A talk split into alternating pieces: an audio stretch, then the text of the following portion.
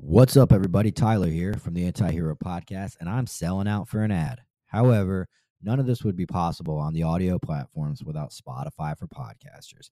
Spotify for Podcasters allows me to record, edit, and distribute to all audio platforms for the Anti-Hero Podcast. So if you're thinking about starting a podcast, all you need is a mic and a computer. Hell, I don't even think you need that. I think you literally just need your phone. Spotify for Podcasters is for you, so give them a try. And younger cops, you need to stay the fuck off TikTok and stop dancing. Defund dancing cops. Fucking clowns, bro. God damn it. Did you guys think of your those things I sent you, or did you not get them until you got here? Yeah, he did the craziest story. Because it'd be wild to hear. Guilty pleasure song. Yeah, it'd be wild to hear your craziest cop story because... You'd think it'd be different, man. Because yours is good. On the other end of it. Yeah. Yeah. I got a great one, dude. I got a great one. You want to go first? Tell it? Yeah. All right. So when I was a hoodlum, okay, I used to run around the streets of North Philadelphia, and I thought that I was untouchable. I thought that I was so slick, and that, I thought that nobody would ever catch on to what I was doing, So I would always go back to the same street to get what I was getting. And I started to notice that maybe once or twice a week that there was no foot traffic on the street, and that it seemed like it turned into a ghost town when normally there would be people everywhere, and there would be all kinds of it was basically like an open air market, okay? That's a telltale sign that something's gonna. Yeah, so that's a clue. Yeah, I'm goofy. I don't understand. I guess nobody's outside doing anything. I'm the only one today. Yeah. No, great, right? So one particular evening, what I would do is I would get dropped off on one end of a street in a car, and I would go down the street, and I would do my business, and then I would come out the other end of the street, thinking that if anybody was watching me, they wouldn't see me come out of the same place, So I went down the street, and these guys were somebody was in a second floor house, and then they were pointing me over to an abandoned row home in North Philadelphia. So I went into this pitch black abandoned row home and made this transaction, right? And I'm like, okay. So I go back out, go down the other end of the street, and I get picked up in a car. So I make it out maybe two roads, and I'm getting pulled over, right? And I'm just thinking, so me being so goofy is thinking, oh, well, this is just like a routine traffic stop. I'm coincidentally, like, I got pulled over. They don't know. They didn't see me do anything. How do they know what I'm doing? So an officer comes up to the passenger window, comes right to me, and they're saying, give me the stuff, right? And I'm like, what do you mean? I'm like, I don't have anything.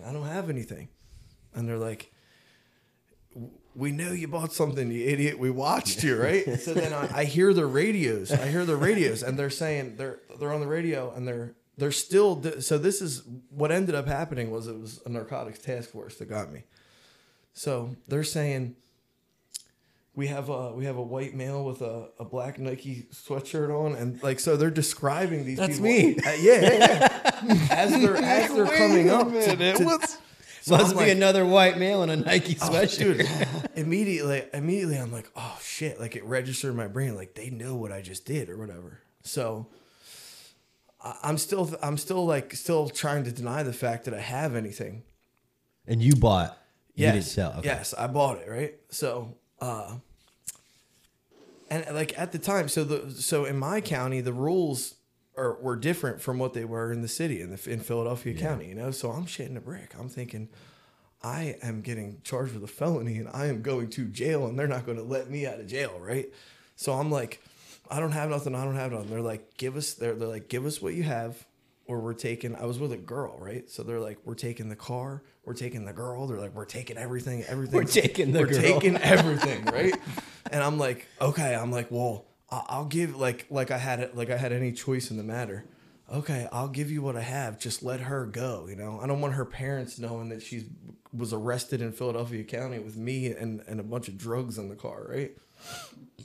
So I gave him what I had, right? So I'm thinking, okay, time to go to jail for me, right? So they put me in the back of the patrol car, in the Philadelphia police car, and they head back over to where I had made this purchase to go fill the rest of the car up, you know what I mean?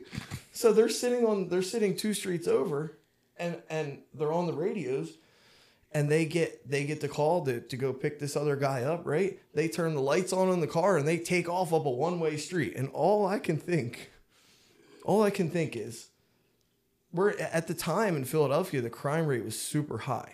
Like, it was like almost like the murder rate was insane. Like, they had like these like supposed like serial killers on the loose and oh, so you thought maybe they weren't cops? Well, no, I knew they were cops, but all I'm thinking is they're gonna go try to make an arrest, and somebody is gonna turn around and unload a machine gun on this police car, and I'm in the back of the car. I was scared. That was the most scary thing, because you know, I know I'm in trouble. I know I've accepted the fact that I'm caught. I'm in trouble, and I'm scared to death, thinking that they're going to get into a firefight, and I'm going to be in handcuffs in the back of this police car, defenseless. I will say I've never been handcuffed in the back of a police car because you can't get out. Cannot get out. No.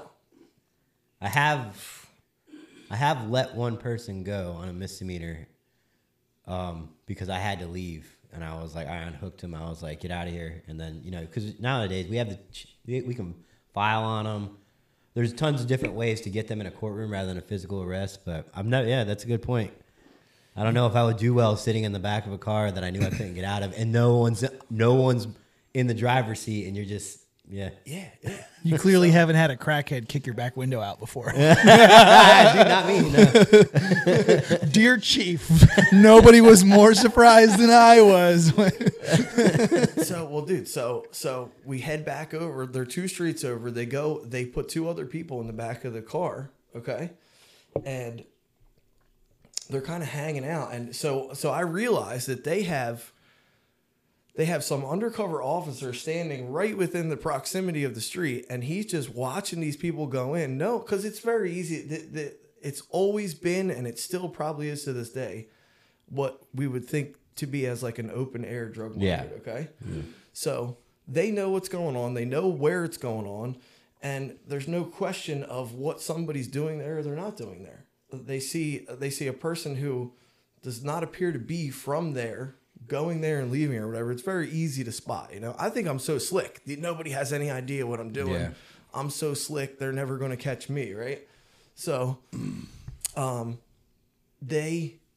was for me. That was the craziest experience that I had. Well, there's a few other ones, but that was the time that I was the most scared, and I was already detained. Okay. I'm already in trouble. So I guess it was like towards the end of the evening or towards the end of the operation or whatever. And they have me back on the street corner where I had initially went to make this purchase or whatever. And I don't think it was a uniformed police officer, but somebody else pulls me out of the back of the car, and they're telling me, if you can tell us who you bought this from or whatever, we're going to let you go. Okay. And we're standing on this block. Have you tried selling the script yet to a movie? I could. Oh, the other stories, oh my gosh, I could. So I can confirm that this stuff does happen. I don't think they needed me to tell them. They knew. They already had the people. Yeah. They already had the guys. They already got these guys that had sold me this stuff or whatever. Okay. So they have me on this street corner. These are like Philadelphia row homes, and they have these huge murals painted on the sides of them. Right. So, in this area, it was predominantly this cultural group of people or whatever. So I'm standing there looking at this mural with this giant crown and all this on the side of the building, and I'm like, I was like, just take me to jail, like, because I feel like if I say anything, I'm going to be in worse trouble than I'm already in.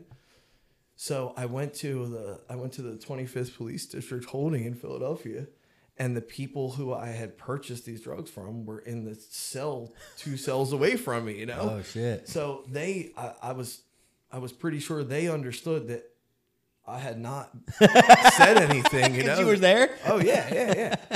So. They were going to cross your name off the list, but they were like, no, it's cool. Yeah. He's all right. He didn't say anything. He was also going to establish his dominance, though, right off the bat, because next thing you know, late at night, hey, boy, you got a pretty mouth.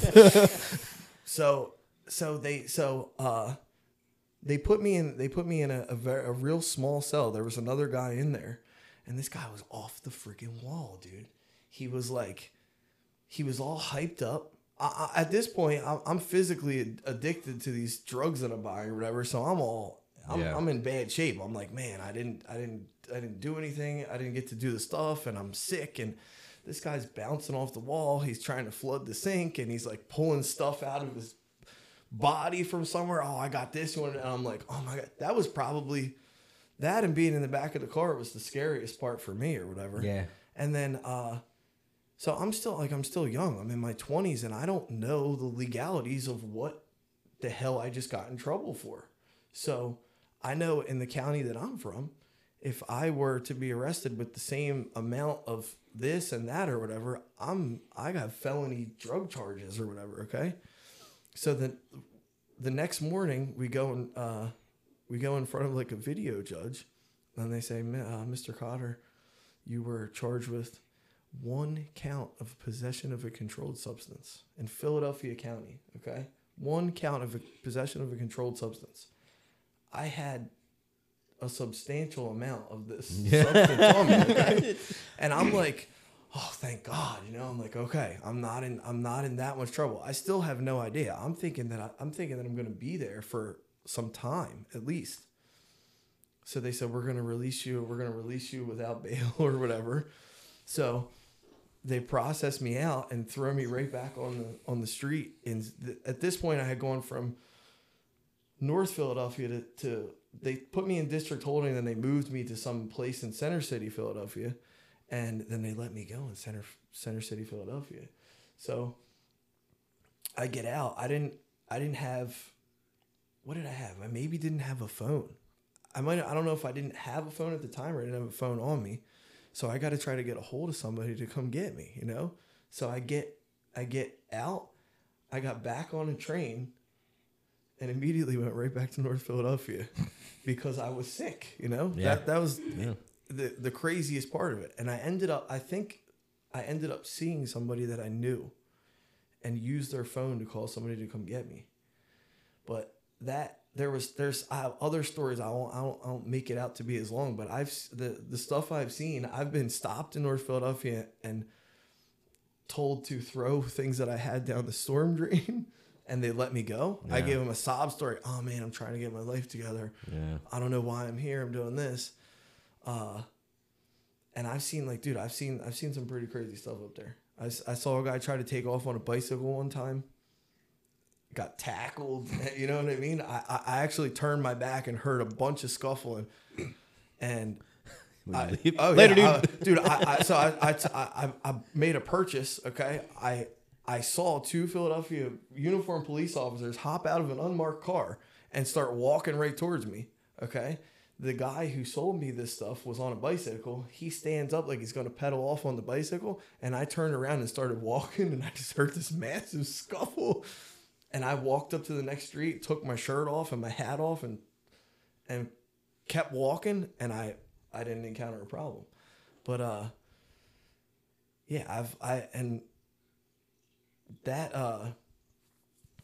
the funny thing is that I thought I was so slick, you know? I thought I was so slick. Nobody's ever going to know what I'm doing.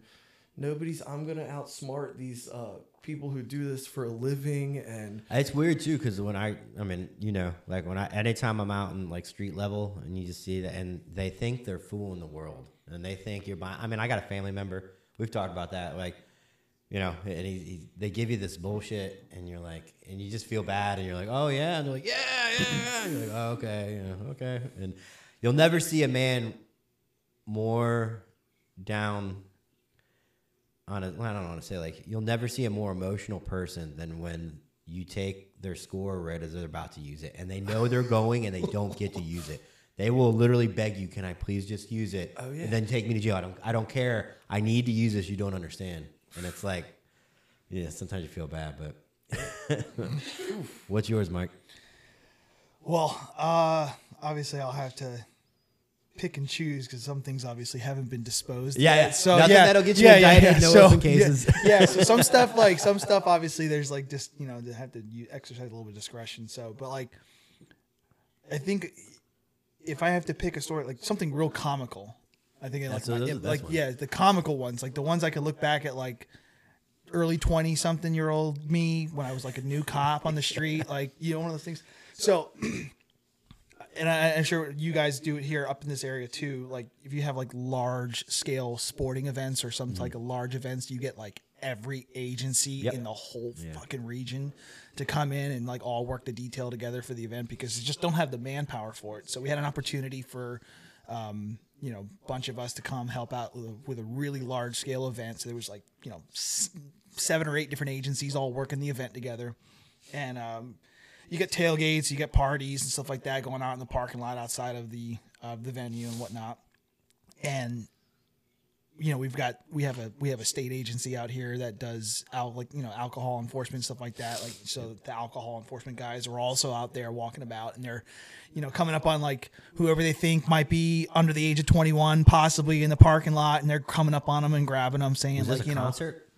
I'm not going to say what kind of event it was, okay, but, so you got these guys that are, you know, they could probably be a little overzealous for what they're doing. And I think we all can agree on this. You can kind of tone it down a bit, but comes up and grabs this kid by the arm and was like, yo, let me see your ID. Cause you look at the kid, you could tell he's like, you know, he's not old enough to be drinking alcohol at all.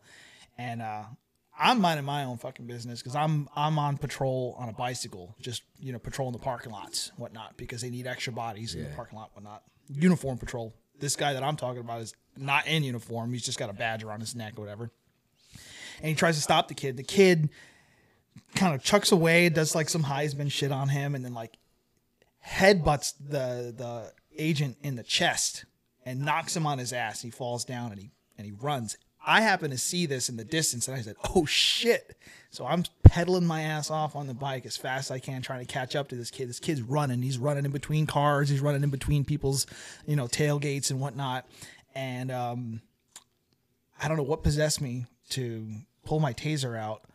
I'm full speed, dude. Full speed on this bike. And I just John Wayne the kid off from my bicycle. And it was a beautiful taser deployment. Just the kid just dropped, and he just rolls over, knocks a folding table over, a bunch of Dixie cups and Solo cups start falling on him, and chairs fall over. I completely eat shit off my bike. I went thrown off my handlebars. I think I probably even busted a lip on the way down. It was brutal. Now that I have you all alone, I want to talk to you about our sponsor, Refracted Wolf Apparel. This is apparel for the front line. Whether it be first responder, military, veterans, frontline workers, or just a supporter of those occupations in general, this is the apparel company for you. We got our best sellers, Demon Hunter, Defund Dancing Cops. Everybody fucking hates Dancing Cops. Hell Within, another bestseller. Hats, stickers, flags, you name it. Refracted Wolf Apparel has it. Use promo code Anti-Hero for 15% off Refracted Wolf Apparel. The irony behind it, as soon as I stand up and I look up, I see the kids like being kind of like propped up and sitting up, and I look, and it's the battalion chief from the fire department in our area that whose tailgate we ended up crashing in. So it's all a bunch of off-duty firefighters that are all like, whoa, medics, like, we're right here. And I'm like, well, hey, we'll pull the prongs out for you and all that. So the next thing you know, you're getting on the radio saying, hey, I got a taser deployment. And then they're like, you need EMS? I'm like, technically, no, because they're already here. They might have had a few beers, but they're here. And it was just funny out of all. And mind you, this is a huge event. So there's tent after tent after tent after tent for, you know, like a quarter mile. And of all places for this to for this, you know, to crash land, it happened to be a bunch of medics. So it was just like perfect. It was like, oh, this is great. Yeah, you never hear the end of that, too. Yeah. That's the next, you know, for like, you know, the next couple of weeks, they kept calling me like a cowboy over here, John Wayne. And I'm like, yeah, you know what? They're like, hey, really, listen, you know, that's against policy. I'm like, well, listen, you know, in my defense, policy is just a suggestion. Yeah, for those of you that don't know, Mike is a cop. So that's kind of, that's got to be a weird, it's not weird. It's, I guess the whole point of us doing all this is that, like, when you enter, you were already kind of in the scene or playing in bands before this. Yeah. So you were used to the whole whether or not, because it can work and it can also not work when you got to pick when you're going to tell people you're a cop or when you're going to tell people you're not a cop. Like, is this going to, I don't want to say benefit, but sometimes it can really, it can be very detrimental. People will not associate with you if they know you're law enforcement. Yeah. And it, some of it's because they're scared, you know, they just don't know cops and all they know cops is getting in trouble. And sometimes they just don't fucking like cops. Yeah. So I've seen both ends of that spectrum on that, like as a musician. Yeah.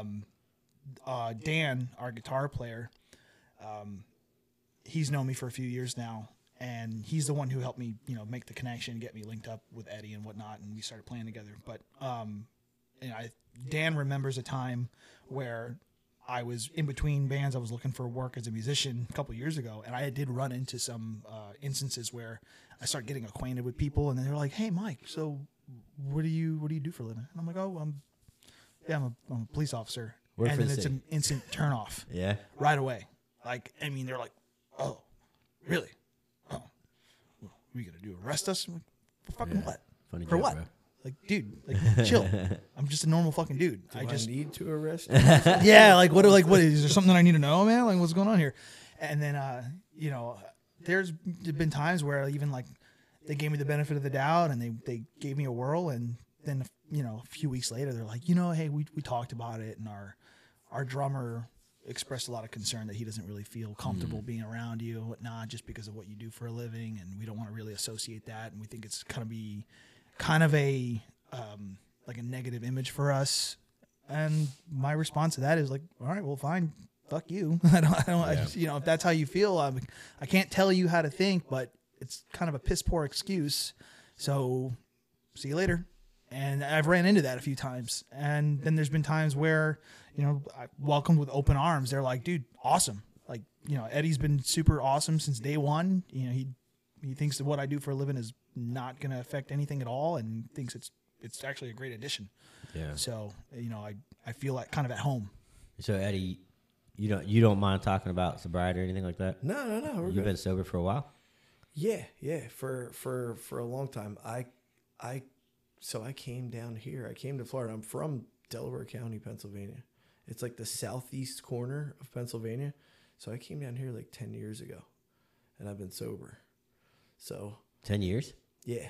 Good for you, man. So did you have face tattoos before you were sober? No, I didn't. I did not. See, that's a trustworthy man right there. Sober as a whistle and gets face tattoos. Yeah, like you know he's a real motherfucker. I don't think Dan, I don't know if Dan said anything about him being a police officer or anything, but he was funny on the first time I talked to him on the phone. He was funny because it was like we're just like talking. I'm like, you like this, you do this. He was telling me about his equipment or whatever, and then he just kind of squeezes it in. Oh, I'm a police officer, right? And I'm like, so to me. Like, listen to you guys talk back and forth where you're like, people this or people have these opinions or whatever. My opinion is, and anybody can take this any way they want, but if you're not doing anything wrong, then why would you be scared, you know, or why would you be fearful that there's a law enforcement agent that's in and around you or whatever, you know? Yeah. I stopped at one point. Yeah. I was scared of cops because I was like, this is going to get in the way of me doing what I want to do or whatever, get in the way of me destroying myself. You know what I mean? So, but like anymore, it's like, it's just like I'm this, or I do this, or I do that, or whatever. It doesn't. I stopped fearing the police when I stopped doing bad stuff. You know what I mean? So it's the same thing too. Like, you know, in anything, even if you hold a job, you're nervous at work because if you're doing stuff wrong, you're worried about getting caught. Like for us as cops, you have to play it straight and narrow. You can't lie about anything. You can't fabricate anything. You can't. There's nothing. And there's guys that do it, and they're always living a life of, am I going to get caught? And it could be nothing bad either. It's bad, but it's not like horrible. You know, like, oh, I'm counting this drive into work as part of my time into work. You know, guys do it all the time. Some people are allowed to do it. Some aren't. And, you know, you see people get jammed up for time fraud, and they get fired. And to make an example out of you, they'll charge you. You know, yeah, it's ethics violations. Yeah, and that's why they always make. You know, I think you guys do too. Like they do like annual ethics refreshers all the time. You know, they quiz you on it. Like they actually ask you questions like, you know, blah blah blah blah blah. Is this considered an ethics violation? Yes, and you know they quiz you on it at the end of the year. Yep. So like when he tells me he's a police officer, my immediate thought anymore is not, oh shit, you know, oh shit, the cops, you know. It was like, I was like, okay, well, then I know that this dude is going to be no bullshit and there's going to be no problems. You know what I mean? Because, like, he's saying, like, just, it's like the stuff we do with the music, it inherently has issues. You know what I mean? Has issues with people and things they do or whatever. So at this, like, we talk about it and I say, like, at this stage in the game, but, like, at this point that we're at with the music stuff, there's no room for any nonsense, you know? There's like, everybody's got to be dependable. Everybody's got to show up. Everybody's got to do their job. Well, yeah, you guys, so you were in a band called Blacklist before that you said, because I used to play in bands, and I'm sure it's happened to you, where bands, they just, there's no point, you don't know whether to call it a new band or you're like, we just evolved into this band, you know, 3 new members, 2 core guys, was, you know, you change the name. And then you change the style. It's like, it's almost like, is it a new band or is it an evolution of the old band? Yeah. But so did you guys have, when you guys turned it into Let Me Bleed, did you guys have that vision? Like, we're going this way? Because it seems from day one, from when I saw you, you guys released your first video. It was around that time. I mean, it seems like someone cut off all your history because it's 100% visionary from day one. It's weird. Yeah, well, did cut the... That's pretty much exactly what we did. I was explaining that to him when we were driving up here. Yeah, because...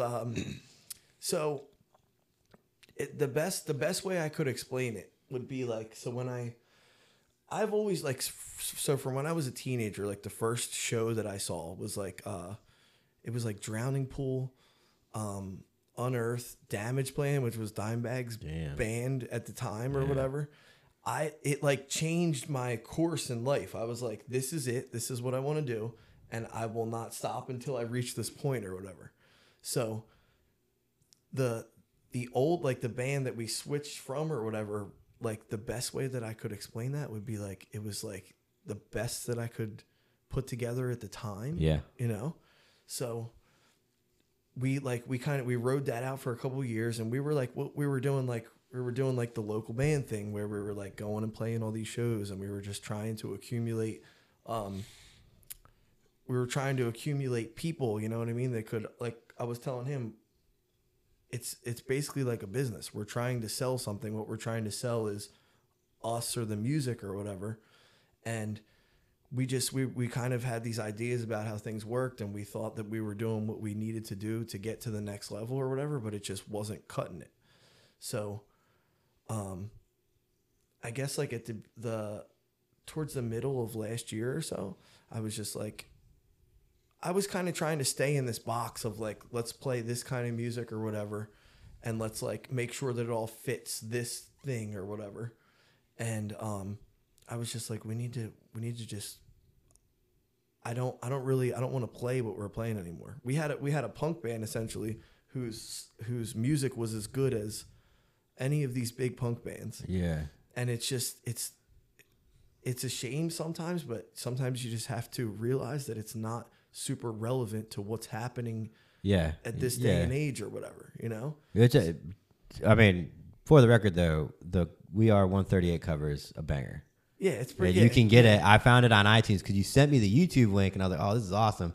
And then I was thinking about it the other day. I was like, I wonder if it's on iTunes, and sure shit, I found it, so I bought it. But that so that stuff was... That was like, that was as we were kind of, I had this idea, you know, I had this idea that I wanted to go this direction or whatever. I've always listened to metal. And like I'm telling you, the first show I saw was like a metal show. And once that's like in your bloodstream, it's hard to get it out, you know? Yeah. So I wanted to do heavier stuff or whatever, but also wanted to be relevant to what was happening in music at the time or whatever, you know? And then I was telling him, like I used to write about how society is messed up and this and that or whatever. And then like, as of recent, as we've like made this switch and like rebranded this band into what it is now, it, I told him like I write about stuff that's like we were talking about, like it's about like life problems and it's about like something that Joe, Jim and Jack can immediately pick up on and relate to or whatever, you know, cause everybody goes through similar things in different forms or fashions. And I think that that's extremely important, like that you can engage people on an emotional level rather than me. I think that was probably it. I mean, as soon as I heard your first single, just because of music too, and then Omens, like I was like, man, this stuff is like deep and it's real. That's what. So like it's funny because I didn't think that me and him were talking. I keep looking at him because we were just talking about all this stuff. Some things like I didn't think that Omens was that great of a song. To tell you the truth, I really didn't. I was like, it's very simple. I thought it was a fucking hook, but it seems like that's what I really did like. You know, I like that's what sometimes when I was telling him like if I don't think it's that great, that seems to be what everybody else thinks is great. You know? I gotta ask you, are you a Lil Peep fan? No, I'm not. It's a coincidence. So, all right, so every fucking time. Every time someone goes on Google, man, you gotta let me bleed. You gotta skip through the Lil Peep song, and they see the little album art with the nipple sticking out, and they're like, "Is that your band?" They're like, "No, that's not us." It is a nipple, right? It is a nipple. It's a nipple, and everyone thinks that it's ours. I'm like, "No, it's not." Shit. All right, so we're not the titty band. The whole name thing. We were like, I knew that like this, what we were doing was completely different from what we did before. Mm-hmm. And I was like, it has to be a new entity. And we're not keeping the same name. It doesn't really fit what we're doing now. So one of like my favorite band names ever was like, there's this band called Bleeding Through who was like real popular in the early 2000s. They were like, I know it's wild. Don't forget that thought. I was wondering how I found you. I found you because I was growing my personal page at the time, and I went to Brandon's or Bleeding Through's page, and I started following people that followed them. Yeah. That makes a lot of sense. Yeah. Brandon used to be my personal trainer.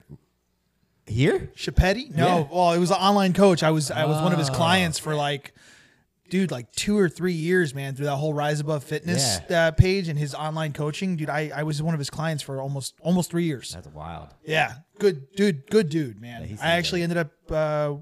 What's the convention that they have up here in Orlando? The fitness one, is it Europa? I think it's Europa. It's not. It's Olympia's like up north in the Midwest. I think the Europa is the one here in Orlando. And they do it at the convention center. Yeah. Yeah, they do it here in Orlando every year. And like 10 years ago, I ended up catching up and meeting him. Finally, I'm like, hey man, like, and I explained who I was, and he's like, oh shit, yeah. He goes, I coach you online. I've been coaching you for like 3 years now, dude. Solid fucking dude. And he's really short. Like, you ever meet him in person? No. Dude, he's like 5'5", 5'6". He's not a tall dude. He commands the crowd really well. So yeah.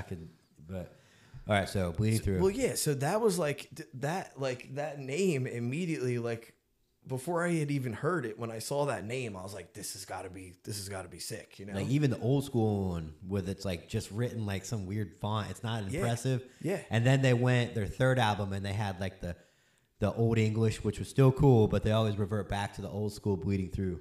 Yeah. So I knew that I liked this blood name or whatever. You know what I mean? I was like, I want something that has to do with that has the blood word in it or whatever.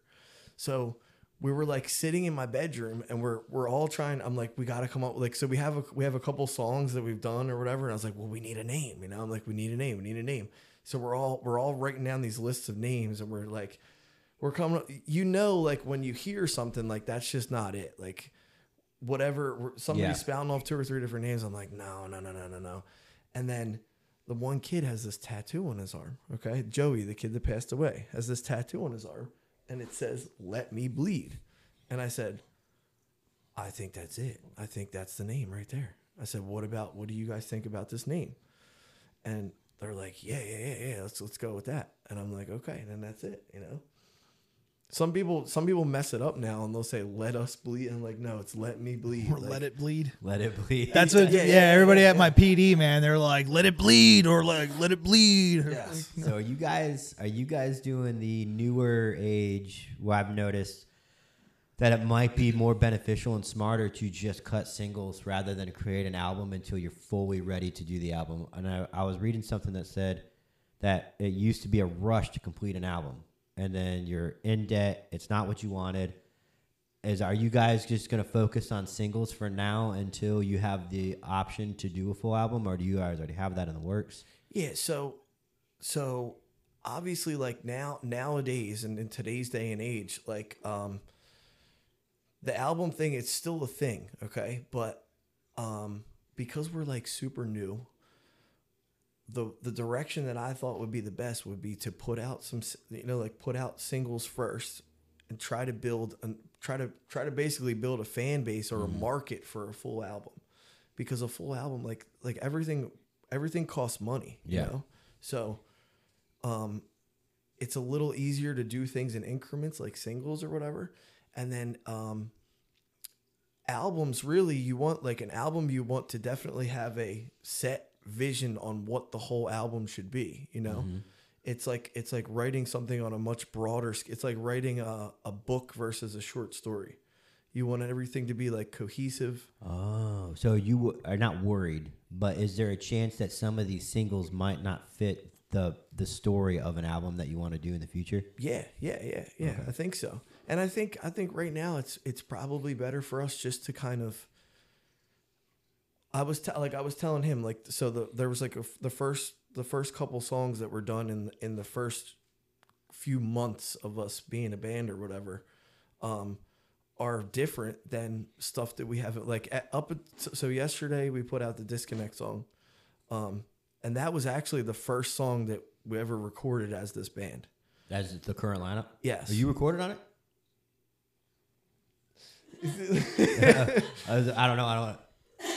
So, well, dude, so a lot of stuff is MIDI. A lot of stuff is done with MIDI now because it's very efficient, and it's done, like, with what? MIDI. What it's like programmed.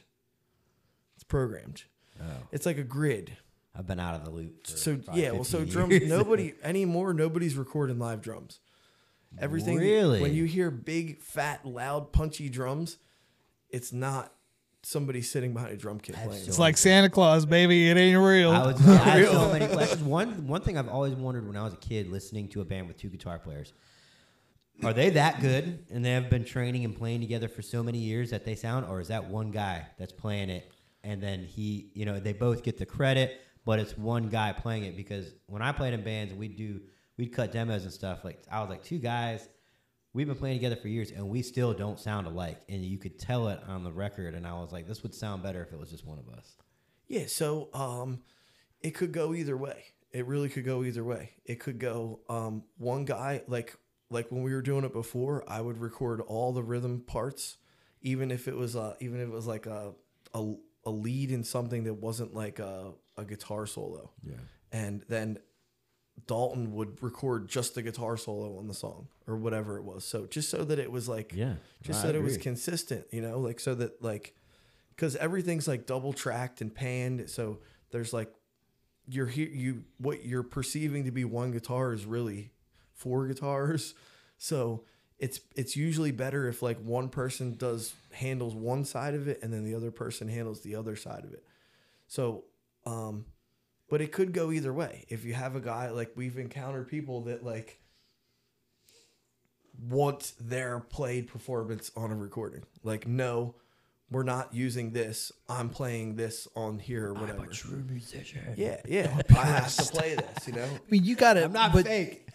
But despite all the advances that have come with producing music and putting things out, like the polished version of songs, you do have to insert that sense of organic sound. Yeah. It's got to make its way in there. If you leave that, if you're completely devoid of that, people pick up on it right away.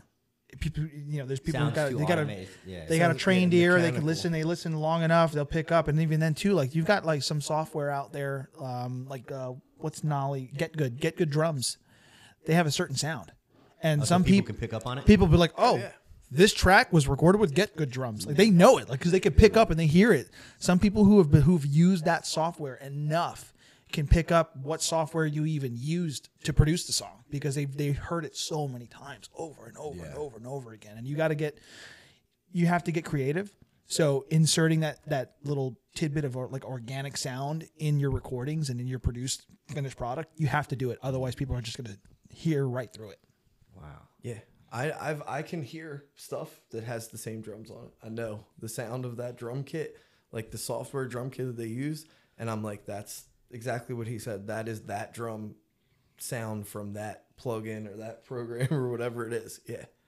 All right. Oh, also, I've got the first merch, I guess, but are you guys gonna have merch available anytime soon, or I think so. Will that be? How will they pick that up? Yeah, so we'll have to set up some kind of website for people to buy it. You'll have to sell it punk rock at first. Inbox me, baby. Yeah, DM. Yeah. Oh, Cash App, DM. That's how I mess it. I'm not opposed to that at all. Yeah, man. I would like like Spotify. Everything is so technologically advanced nowadays that like Spotify, you can directly link your merch store to Spotify or whatever. So if anybody comes across us on Spotify, Now, Spotify is the platform to do it too. Yes, yeah. So Spotify is like the king of streaming platforms. Like if you don't have your listeners on Spotify, like you're in trouble. Yeah, yeah. I was telling my son about you last night, and we found y'all on his. I don't have Spotify. I'm old. I use iTunes. I buy everything that I want, and then if I listen to a podcast, I use Apple.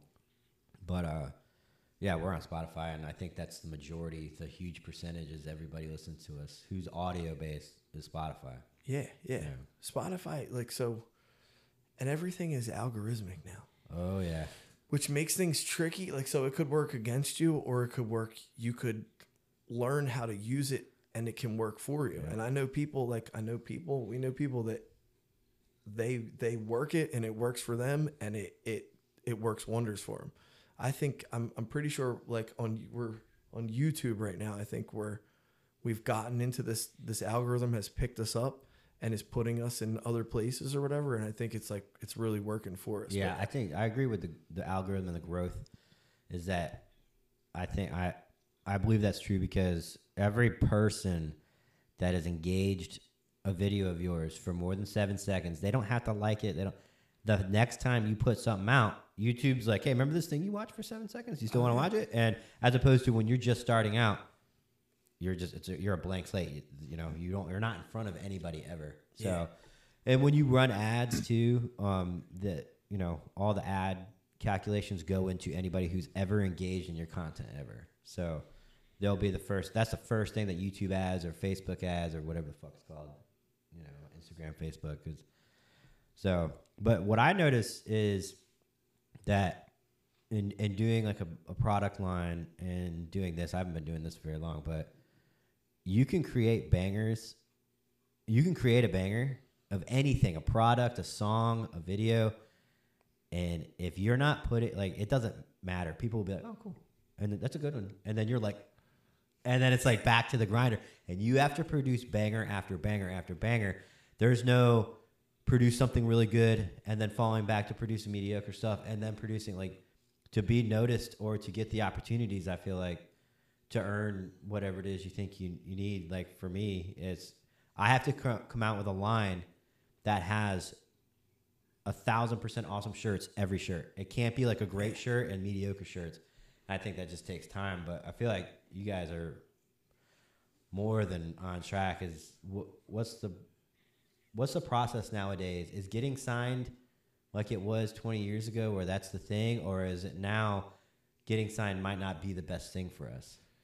Yeah, so what I would say about it is that I don't see it as being a bad thing, but I don't see that it's a totally necessary thing to be successful in the music business. You have people like this guy. There's this guy who raps, Tom McDonald, who like the other day I saw he had like a #1 song on the pop charts, and he does not have a record label. Oh wow! Yeah, he's like completely unsigned artist or whatever, and he like so he sells this idea that you do not want a record label and this and that. I don't know if I completely buy that because I would say that it has like its benefits as it has its drawbacks. I know like you, so like now today, like with anything, like with the shirts or with music or anything, you have to know something about marketing. You cannot just throw stuff in any direction and hope that you're wasting your time. You're wasting your resources. If you don't have if you don't know where you're putting it. And like my idea is that there is like, if you know, you have something that's good, you know, there's a market for it somewhere or another. So the trick I think is to get it in front of the people that are going to essentially, like we'll say, buy what you're selling. You know what I mean? Whether it's a physical product or whether it's a stream or get them to watch a video or to buy a record or whatever it is. So I think like in today's day and age, I keep saying it like a goofball, but a record label would have to approach you with a deal that you know that is worth it, you know, because the thing that I'm seeing now is that it takes a lot of money. Like you have to pump money into things in order to get them to be on the level that you need to, unless you can do everything yourself, which that is for some people, that is the case. I am not an expert engineer or producer or anything like that. So I have to pay people to make my stuff as good as it can possibly be. With the videos and stuff, the videos, like I can't film a video. We can't film our own video. You know, I mean, the videographers that we used were grade A at what they do, and that's why the product. And do they work in the industry, like specifically music? Yeah, they're well, no, I mean they do other. I've seen their portfolios. It's not all musicians and music videos, but they do videography and they do it really well. Are they from the grind too, where they don't charge high prices and they want to be the guys filming the bands? Like, is it all? I mean, to an extent, I don't think they beat us over the head for it. Yeah. Some people have.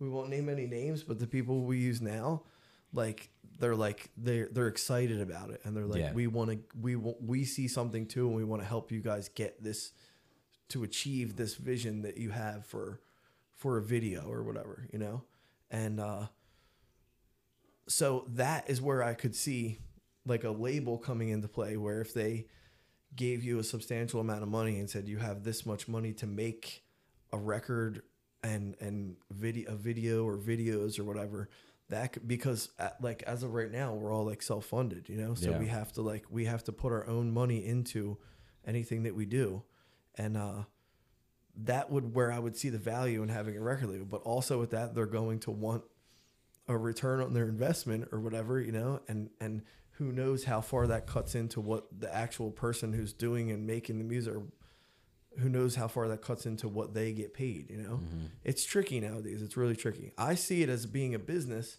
and I see it as like we're essentially selling a product, you know?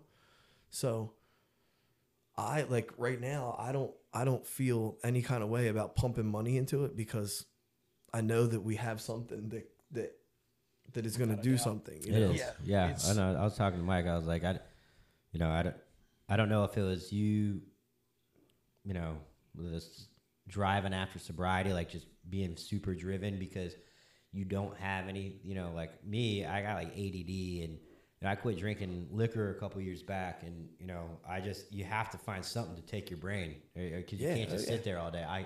I mean, you're a cop because you can't just sit. Well, you might sit behind a desk at some points in your career, but for the most part, it's because you need to stimulate and you need to constantly be creating. And so you're a cop in a band, so you got both fronts, and you know, like the disconnect, which is out on YouTube right now, is that a more is I don't want I do bands create more radio friendly songs? Nowadays, is that a thing, or is it just the way? I think it's kind of like what you set out to do, you know? Like it's like, are you going to be a band that is going to play at I think it's like the mentality that you have. Do you want this smaller group of people to consume your product, or do you want anybody and everybody to be able to get something from what you're doing or whatever? Yeah, you know? And you want to make, I mean, it is a business. You want to make money. Yeah, you know, well, so. I mean, yeah, like, I think I think, like, in my perception of it is, like, I don't think that I'm going to get rich from playing music. Like, I'm not going to go wear a gold chain and gold teeth and do a certain thing so that I get rich or whatever.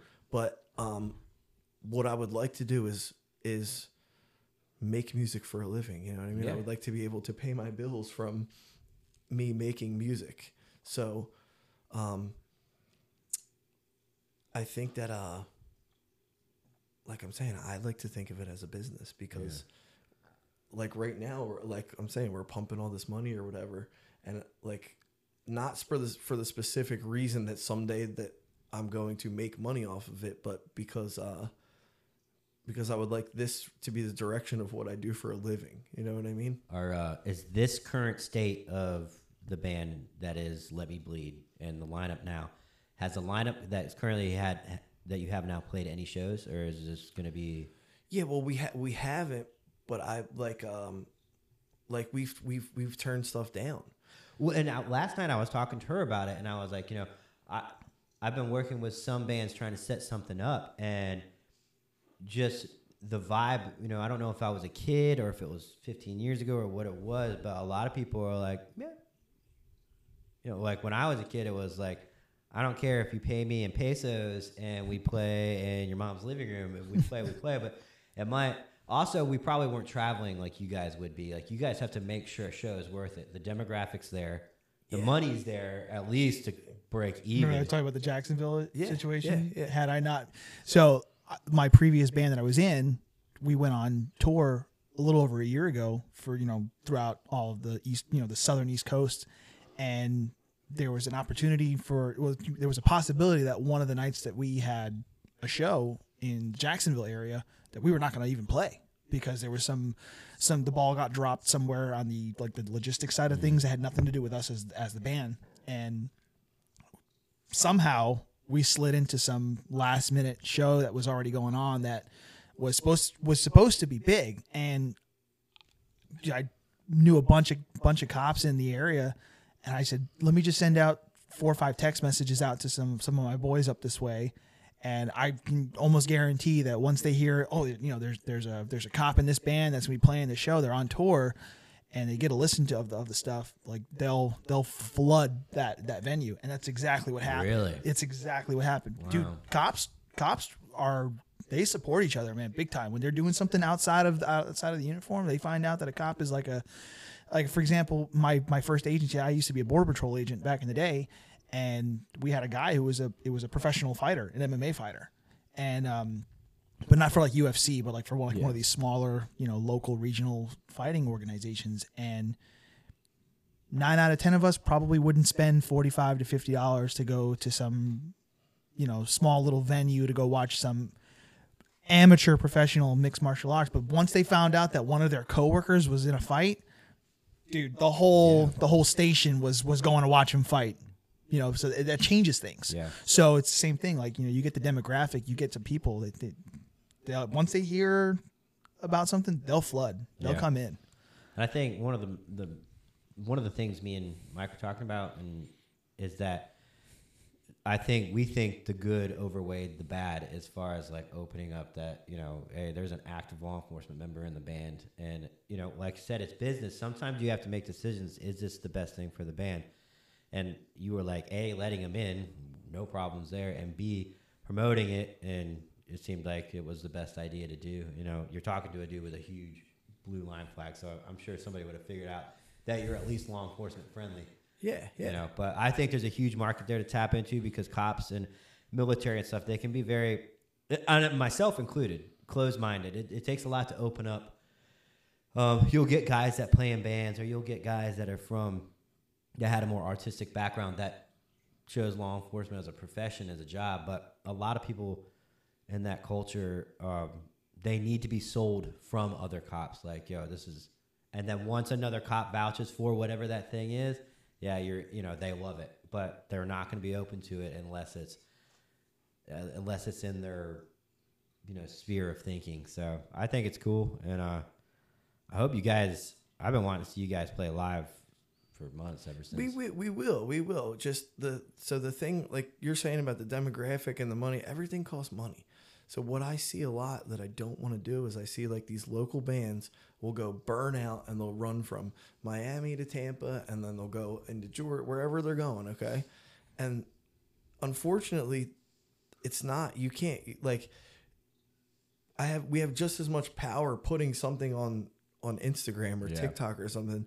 It's more than going and playing a show in front of 20 or 30 people or something who may or may not be the correct demographic, and who we spent money to go. You know what I mean? We spent money to go there. We're bringing 5 people and equipment and this and that or whatever. And I'm not sure.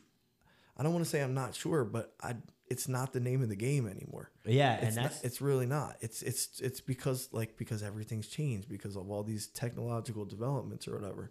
And then another thing that's funny is that the people who don't like the police, okay, you'll have these people that say, "Oh, I don't like the cops" or whatever, and then what? Like the funny thing is like, well, who do you call when you're in trouble? You know what I mean? Like. I don't like the cops. Yeah. Okay, so then what are you going to do when your ass is in hot water? You know what I mean? Yeah. Who are you going to call then? You're going to call, you know? What do you do then? Yep. Because we have the same. We're going to a tattoo artist that I want to get some movie-themed tattoos, and she's getting the same thing done. And this guy specializes in this particular genre, horror, and the particular movie, which is Return of the Living Dead. So I wanted to get that, and this guy loves that. He was the perfect candidate, but he's ACAB. So I had to make the decision, and he's not like wildly ACAB, like I want cops to die, but he's that guy that posts like hashtag ACAB with a use of force video, and they're more mad at the system, I think, and they're more mad at, you know, and the cops are the face that they blame, the face value thing that they want to. It's misguided, and they're channeling their frustrations in the wrong direction. It's kind of like being mad at your parents when you're 16 because they're you know, they're laying down the law. So, but I think I'm still gonna go to him as a business transaction. I'm not gonna hide the fact that I'm a cop. I'm gonna be like, yo, dude, is it cool with you if I'm a cop? Because I don't want a dick tattooed on me. And then and then be like. You know, hey, just like you don't particularly care for cops, but you would call us if you needed us. I'm calling on you because I need this particular skill set of tattoo that you do on my body, and it's just business, you know. Yeah. So,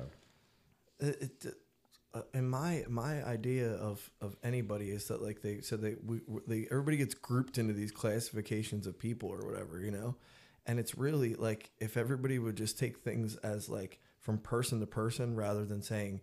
This group of people is this, and this group of people is this, and you know, like basing their judgment off of a collective group of whatever these ideas that they have are. It's just like person to person. You know what I mean? I like the fact that he's a police officer doesn't sway my perception of him in either direction, whether he is this or not, or whether he's Italian or Greek or. It, to me, it's just like what he does or whatever, you know.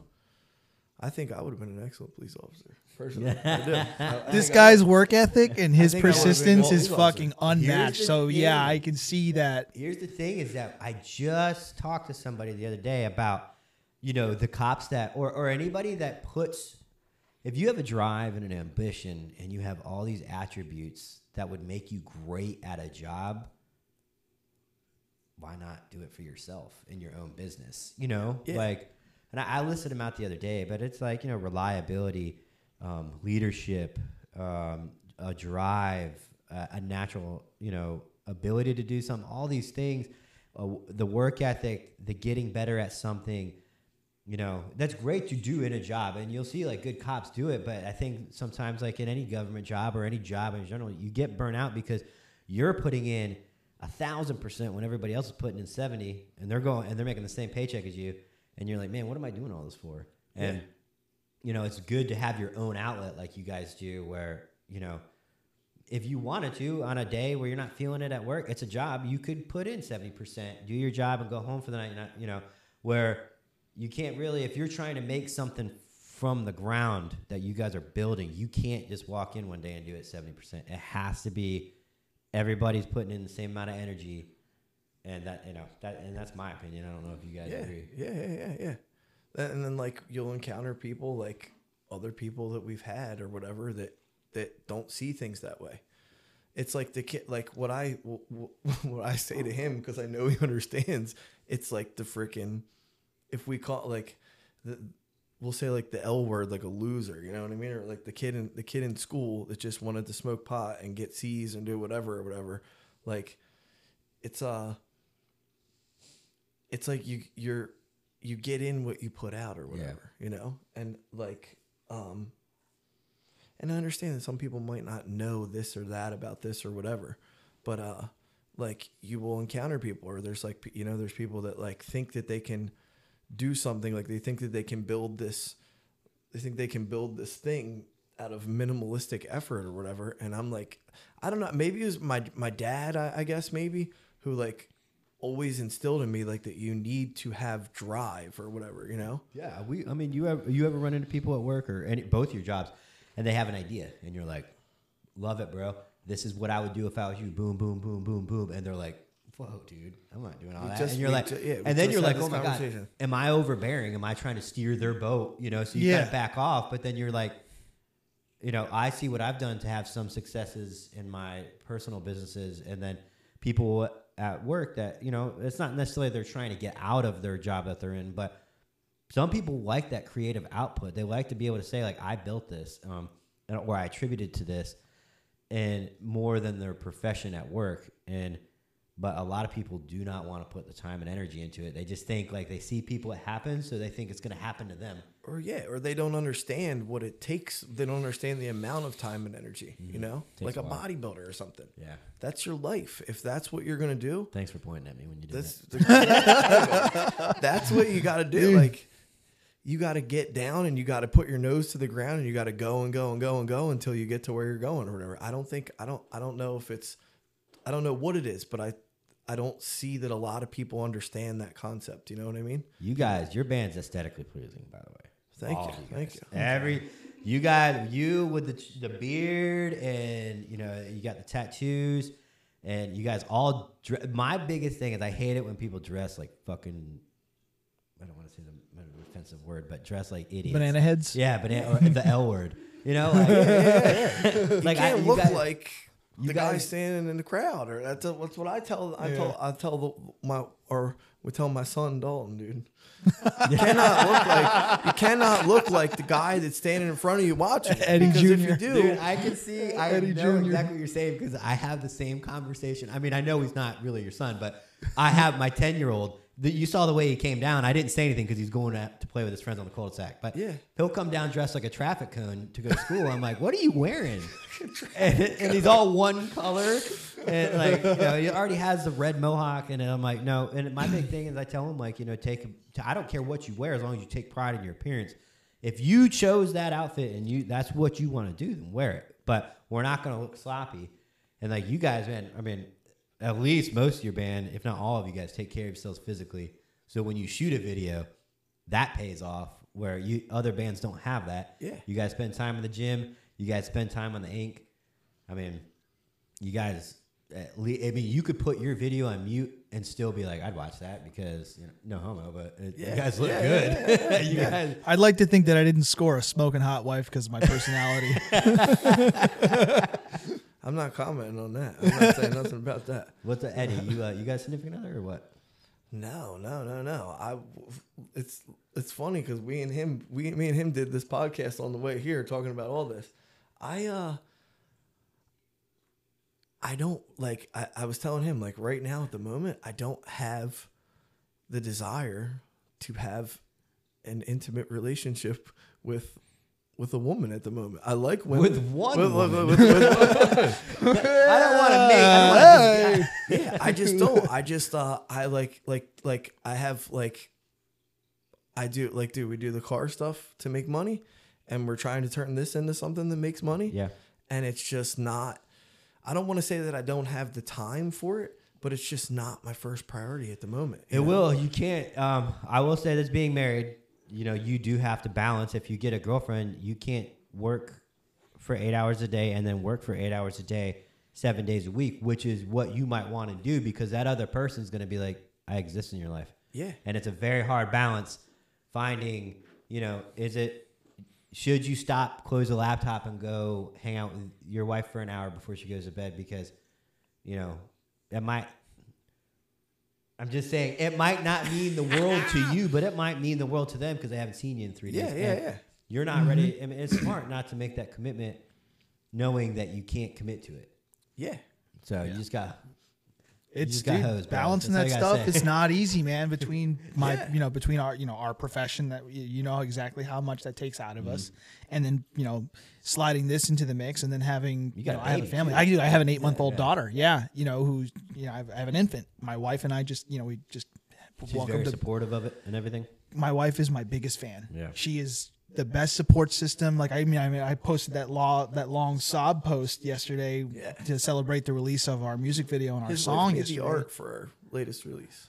Yeah, the album artwork is actually my wife. My wife is kind of a self-taught graphic designer. I was gonna say, dude, she made this. She made that mug. She made the shirts. Yeah, dude, she's solid at what she does, at everything she does. But look at that little shameless plug there, right? I love you, baby. She's been the best support system. You know, I've the almost 5 years that we've been together, I've been in a few bands that, you know, that didn't work, but she stayed right behind, you know, right by my side every single time. Something else, if another musical endeavor didn't work out, she understood. She encouraged me to get back on that saddle and keep pushing at it. At any time, she's always like the whatever band I'm in at that point in time or whatever. And I'm not saying like I'm like some gypsy musician, like bouncing off that band. I'm not saying that. Like, we obviously talked about some of the issues that I ran into in the past, trying to find a band that I can feel home at. But she's always been like that band's biggest fan. Yeah. Playing the shit on repeat all the time and always just, and like pushing it. You got to be responsible too. Like, you got to know that when you're working full time and married with a new baby and you're doing the band thing, you can't be like, also, I want to go out to the bar with my boys, because you got to be smart with, you know, I don't want to say she's letting you do all this, but essentially when you're in a relationship with somebody that committed, married with children, you essentially are being let to do that because it's guilt-free. You don't have to go out and do this feeling bad. She's given you that ability to not feel guilty because she supports you. It's not just her blessing. It's not just, oh, yeah, go do it. She supports you on it so you can do it effectively 100% without having to worry about, is my wife mad at me? Which and she's been stellar in every single facet with that. I have that too, luckily. So it's dude, honestly, it's incredibly rare, and especially in like our line of work. How many dudes do you work with? They're like, my fucking wife. Yeah. Man. Oh my god, dude. Oh. The phone rings and they see the wife on the caller ID and they're like, son of a bitch. Dude, I see it all the time. I'm sure you see it also too. Like, it's just like, it's common. So to be able to have that rare diamond in the rough, man, it's like, it's an absolute blessing. It's the greatest thing ever. What's next for you guys? What's the next? All right, so next we're about to blow it wide open here next. So we have as of this moment that we're sitting. What can you tell me about here? Okay, so we have two songs. We have two songs that are yet to be released, like that we're sitting on right now, and we'll be doing more very shortly. But they're just next level.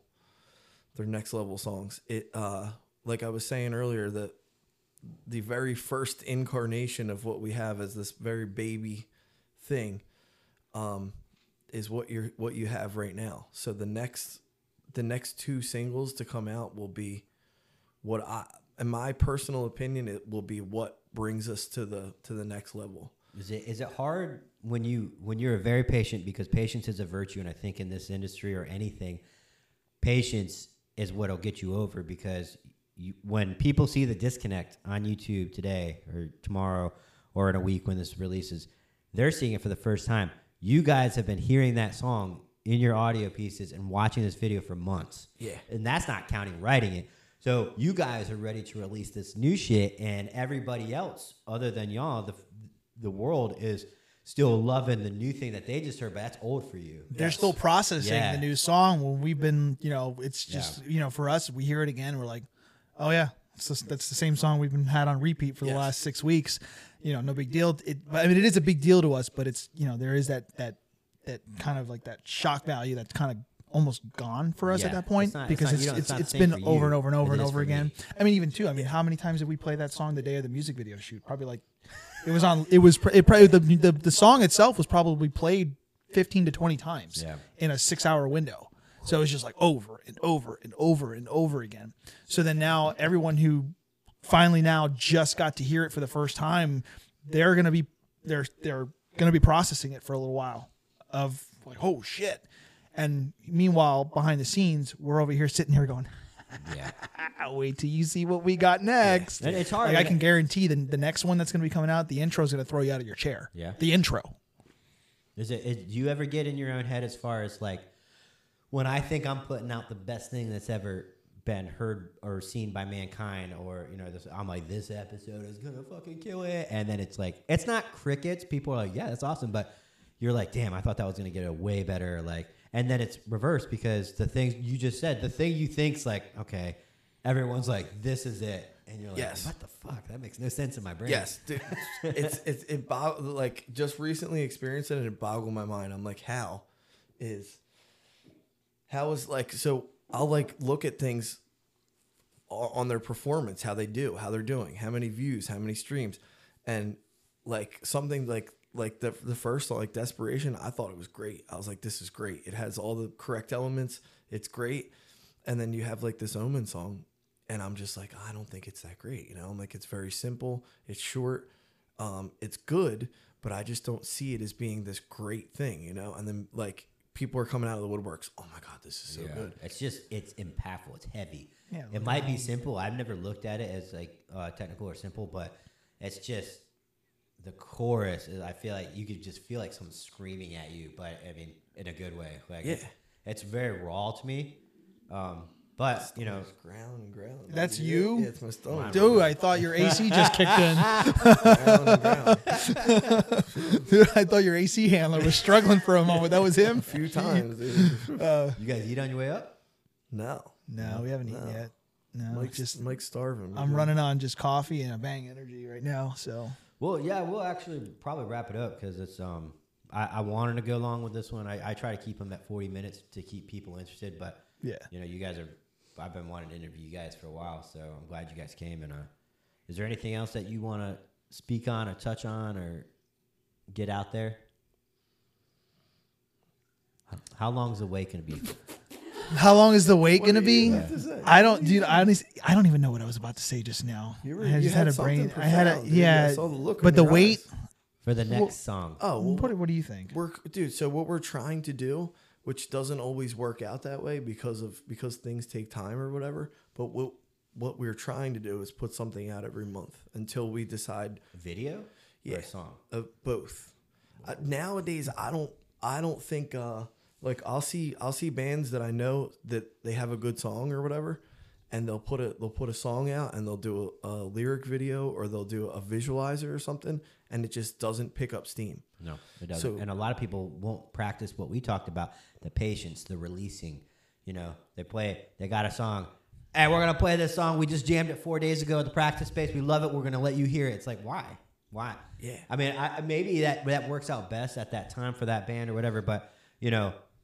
I've seen bands come out, have a killer song that they came out with, and then they go on and they focus on the new stuff, and they don't give this song that was awesome any attention anymore, because they're so focused on the new stuff, which might be because they're a newer band and they're evolving, where you guys are a new band and you guys are Let Me Bleed, but you've had that evolutionary process where you've been able to find this is where we start now. And go, as you don't have to really start as a new band and find yourself. Yeah. So, you know, that's probably a good benefit. Everything. So like with the internet and everything nowadays, everything moves fast, you know, something that is extremely popular this week is gone the next or whatever, you know? So it's like, really like if for anything in life, like the that I think I've learned up until this point is like consistency with stuff. So we would try to do something once a month. If it works out to be a month and a half or 2 months or whatever it is, or if something happens and we can't do something that month, we don't do that. But yeah, but that's also like, dude, that's a lot to keep up with. Yes. It's like, we're already like right now, that song was out yesterday. Yesterday, we're already getting, literally yesterday, we're already getting stuff in line for the next thing or whatever. Cause we have stuff, cause we had two or three songs that we were sitting on from the beginning to try to build up a little savings so we would be able to do, so we have some time in between doing this or that or whatever. But I imagine like we're gonna shoot a video probably within the next couple of weeks for this other song. So it's like it's a lot, but like I would like to keep it consistent, you know? All right. Well, I know my DMs are gonna blow up as far as my friends are gonna say, when are they coming to Orlando? I just know it because they've already asked me. So that being said, just know that I will have a petition signed with as many people as you need to promise that, you know, they're going to be there to support. And we're going to get you guys in Orlando. Hopefully. There's some good venues up here. I'm, like I was saying, like we've said no to a couple things or whatever because the boxes have to be checked. Mm-hmm. Okay. This, like, it's like we're taking 5 people and we're moving them here and they're bringing their equipment and they're bringing their skill. Yeah. And it's like, somewhere. Yeah. So it's like it, we like, I don't want, even like when dealing with people, I have to have my public relations person help me because I don't want to come across as egotistical or arrogant, but unfortunately, like we can't pick up and we can't take 5 people out of their bed and move them here to do this for nothing, you know what I mean? Or whatever, because it just like it in today's day and age, it just doesn't make sense. We can put a video on Instagram and get 50,000 views or something rather than doing this or whatever, than going and like everybody, like I know people in I don't consider us to be a local band. No, I don't. And I think that mentality can take you far. I mean, look at the comments that we've been getting on the video in the last 24 hours. I mean, it's, hey, I've been, yeah, dude, that's his stomach again, dude. This man I'm losing muscle by the second. That's what's happening. It's saying no. We've been getting a lot of people who have been chiming in saying like, dude, I've had this on repeat all day long, signing in from France or Australia, yeah. Dude.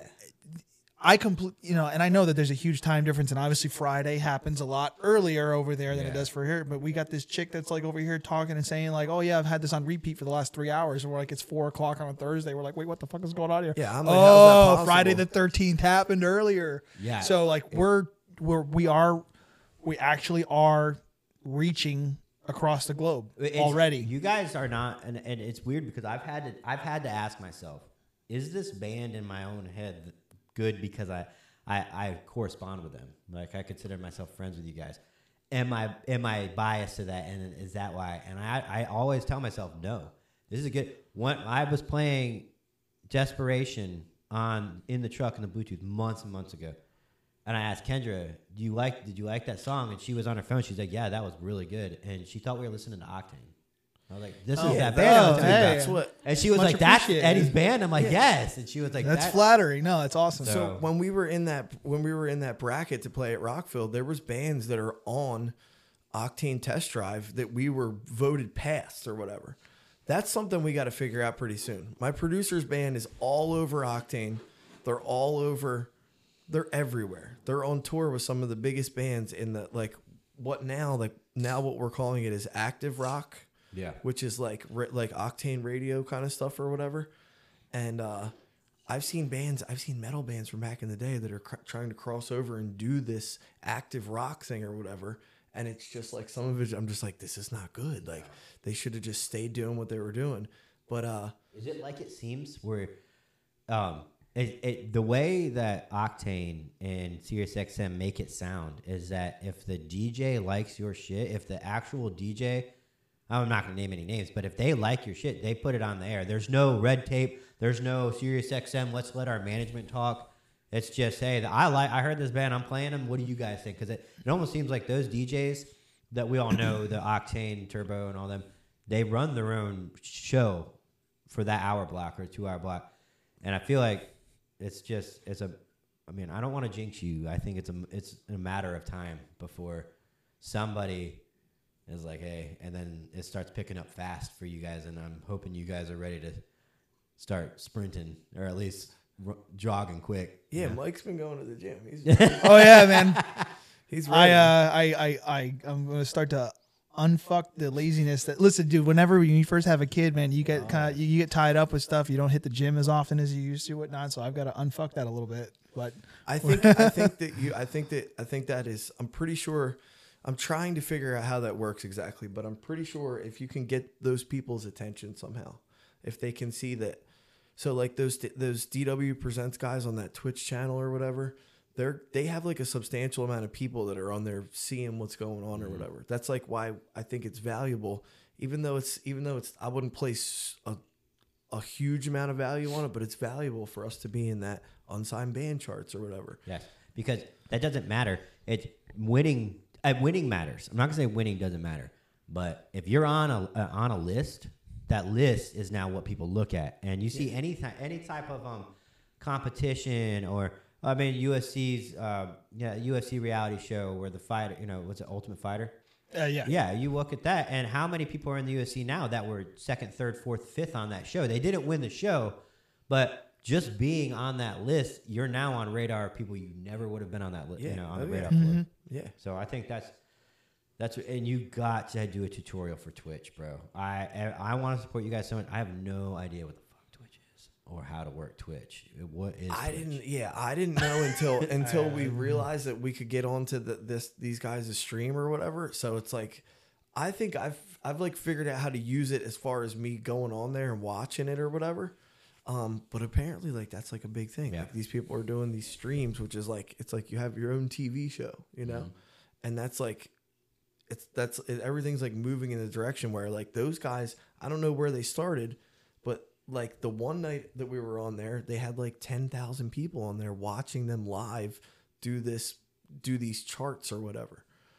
So, I mean, I know the closest thing I've ever seen, the first time I ever got into something like that was when Franz reviewed Desperation. Yeah. Oh yeah. And that seemed to be a legitimate reaction of, holy shit. And that's where I knew like I wasn't wrong. Is it me? Am I biased to this band? Because that was definitely good. And I think you guys have a very, very bright future. Not that I sound like your vice principal in high school. All biases aside, right? Yeah. We have the best people in our corner. Okay, so it's not like we could be.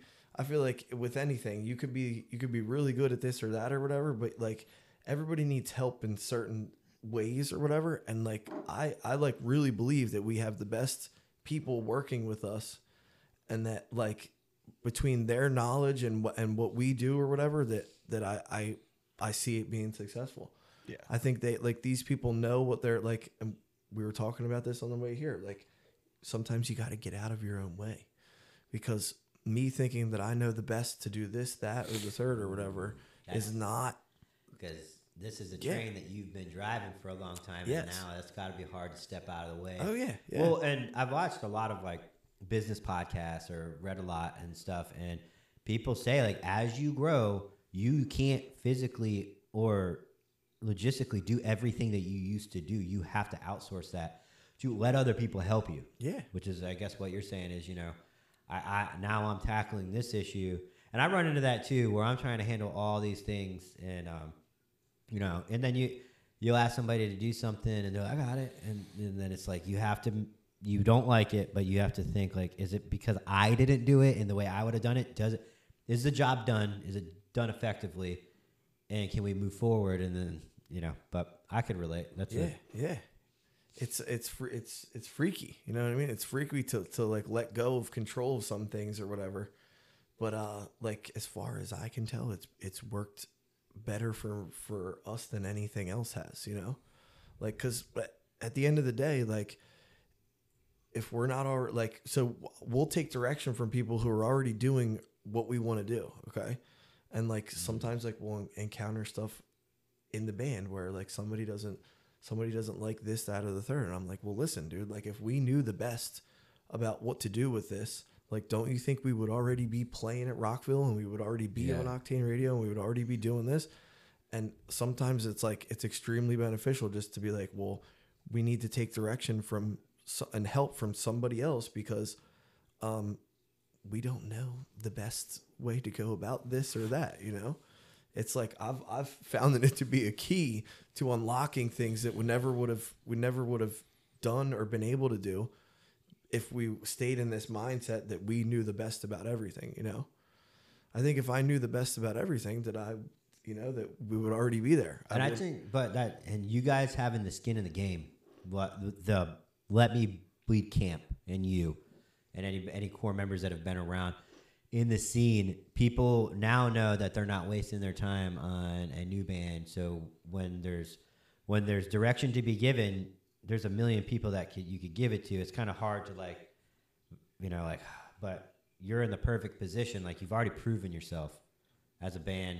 You've proven your, I think longevity and reliability are probably a huge thing in anybody's eyes when they look at you. Yeah, from everything from a fan, do I want to listen to this band, to the goal, which, you know, would be the president of some kind of company. Everybody wants to make sure that it's going to stay around a while and it's legit and they're not just looking at something that is looks good on Instagram but is going to fall apart tomorrow. And so I think you guys got that going for you. And yeah, the future is, it looks super bright. So I'm jumping on board. I've been jumping on board since day one. I've given, you know, I'm 100% faithful in that. So we'll get you, I'll work something up to where you guys can't turn it down to get you here. Yeah. We'll definitely come up here. There is some good venues up here. I know there's good venues. I don't know about, I won't say anything about anybody who does this, that, or the third of the venue, but I would definitely come up here and play at these, like these, there's a few venues that within this close area that are very good. I follow some of the people that do the shows or whatever. And sometimes I don't like, sometimes I don't understand why they do this, that, or whatever. But, I think it's probably, so what I've always thought was like that when the demand is there for what we're doing or whatever, and people will recognize it, and then we'll be able to kind of, I think it's kind of starting to happen, and we're able to like pick and choose what we do and make sure that it's worth it and to go do this or whatever. But it's not like, it's not my first priority to run out. That's and true. Go, because I've done that. That's hard too, because the shows have got to be the most fun. Yeah. Hey, you're doing it. You're doing all the hard work, the money spending, the brand building, the filming, the recording process, which is fun. The experience is fun, but playing live is the one thing that doesn't necessarily cost much. It's the release. It's, and your show, I mean, it seems you're a little disciplined in the fact that you're not doing that right away because it doesn't make sense to do that. And I see a lot of bands that get rolled into this local band category or whatever because their lack of discretion on what to do here or to go do this or whatever it is. And like and then I've come across guys that are highly delusional and they think you need to run out and you need to play as many shows as you can. I see these guys burn out because they think that this is what's going to do it for them. And then that's not it. A year down the road, they're not a band anymore because nobody wants to put any more money into it. It happens in Florida so much, man. I don't think I can think of a single state where that happens the most. What's the scene like in West Palm Beach or that area down south? Is that, I know you guys have, I think, the bigger band that's from West Palm Beach that, who is it? So, well, dude, so there's a couple really good bands. I don't want to say their name and be wrong. Yeah, there's a couple really good bands from West Palm Beach. So Fame on Fire. That's what I was who saying. Are. Okay. Paul's our producer. That they are huge. They're going to be a household name within the next year or two. They're huge. They're on all the biggest tours right now. They have all the numbers everywhere. and they're awesome, and they're really cool people. Yeah, they're like some of the nicest, genuine people that you'd ever meet. There's a band called Afterlife who's pretty big. They're from West Palm. And then you have bands. There's a female fronted band called The Haunt. That's like an alternative rock band, and they're really good. But like, they don't really play local shows, you know. Like I saw Afterlife at Respectables one time, for their CD release one, right? Well, they did that, and then they were on a tour that happened to be there or whatever. So, I just like, because of my experience, I've seen how it goes, and I know what happens or whatever. I love this insight on the perception. Yeah. Of how you want people to perceive your band. I never thought about it this way. Yeah, dude, it's important. Like, it's like who you associate. It's like you're really like as a person, you're like a collective of who you surround yourself with. Okay, so if we're playing shows with this band who they don't even have any recordings, and they don't do this, and they don't promote themselves well. And you're not denying that needs, when you start a band, you need to go through that grind. You need to play the local shows. You need to get it's a necessity. Yeah, but you guys are very smart and to not lump yourselves in with them. And that's not an egotistical thing. That's not it's really it's a not, business thing. It's really and not. It's a perception thing. And if the perception gets thrown off to a large caliber, they almost might not be coming back from it. Yes. We should be methodical with everything we do moving forward. It's like because I see it happen with people. I see it happen, and it's like anything that and a lot of people think it's an egotistical thing. Yeah, there's people that think that I am some angry tolerant leader or try to be some angry tolerant dictator leader or something, and I'm like, no, dude, like it's not Mike. No, dude, he's been super fucking chill to work with the last. It's like, dude, long. Like if you learn from your collective experience, okay? Yeah. So if you're not putting two and two together, that's your problem, you know. Like with anything, you need to learn based off your experience or whatever, and it's just not what I base off factual information. It's not the way that I see to go. You're dragging a whole band around, and you're running everybody ragged, and nobody's making any money. Yes.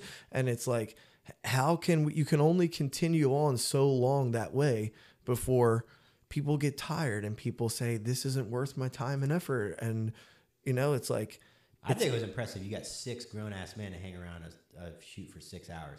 I can't have my friends do anything for more than 2 hours before they're like, hey, I gotta go, man. I got something. You gotta want to do it. You know what I mean? It's almost like, okay, and all of this, that means a lot to me that you guys came and did this podcast, because I know we like you. It means a lot that you invited us up. The mind of Eddie was going, okay, he's cool, but is it worth it? Is it, you know? Yeah. We like you. You know what I mean? No, it means a lot to us that you thought to invite us up to bring us on the show, honestly. It's flattering. Yeah. Right on. All right, well, we'll wrap it up. Again, I don't wrap up too many podcasts because we usually just go until the batteries die. But this is a special podcast. I've never done anything like this, and I want to continue to try and get people on that kind of want to bridge the gap between different backgrounds, different lifestyles and stuff like that. And, Let Me Bleed. They will have the merch available soon. Their video just dropped, so check that out on YouTube. Eddie, Mike, thanks. Thank you, man. Yeah. Thank you. And younger cops, you need to stay the fuck off TikTok and stop dancing. Defund dancing cops. Fucking clowns, bro. God damn it.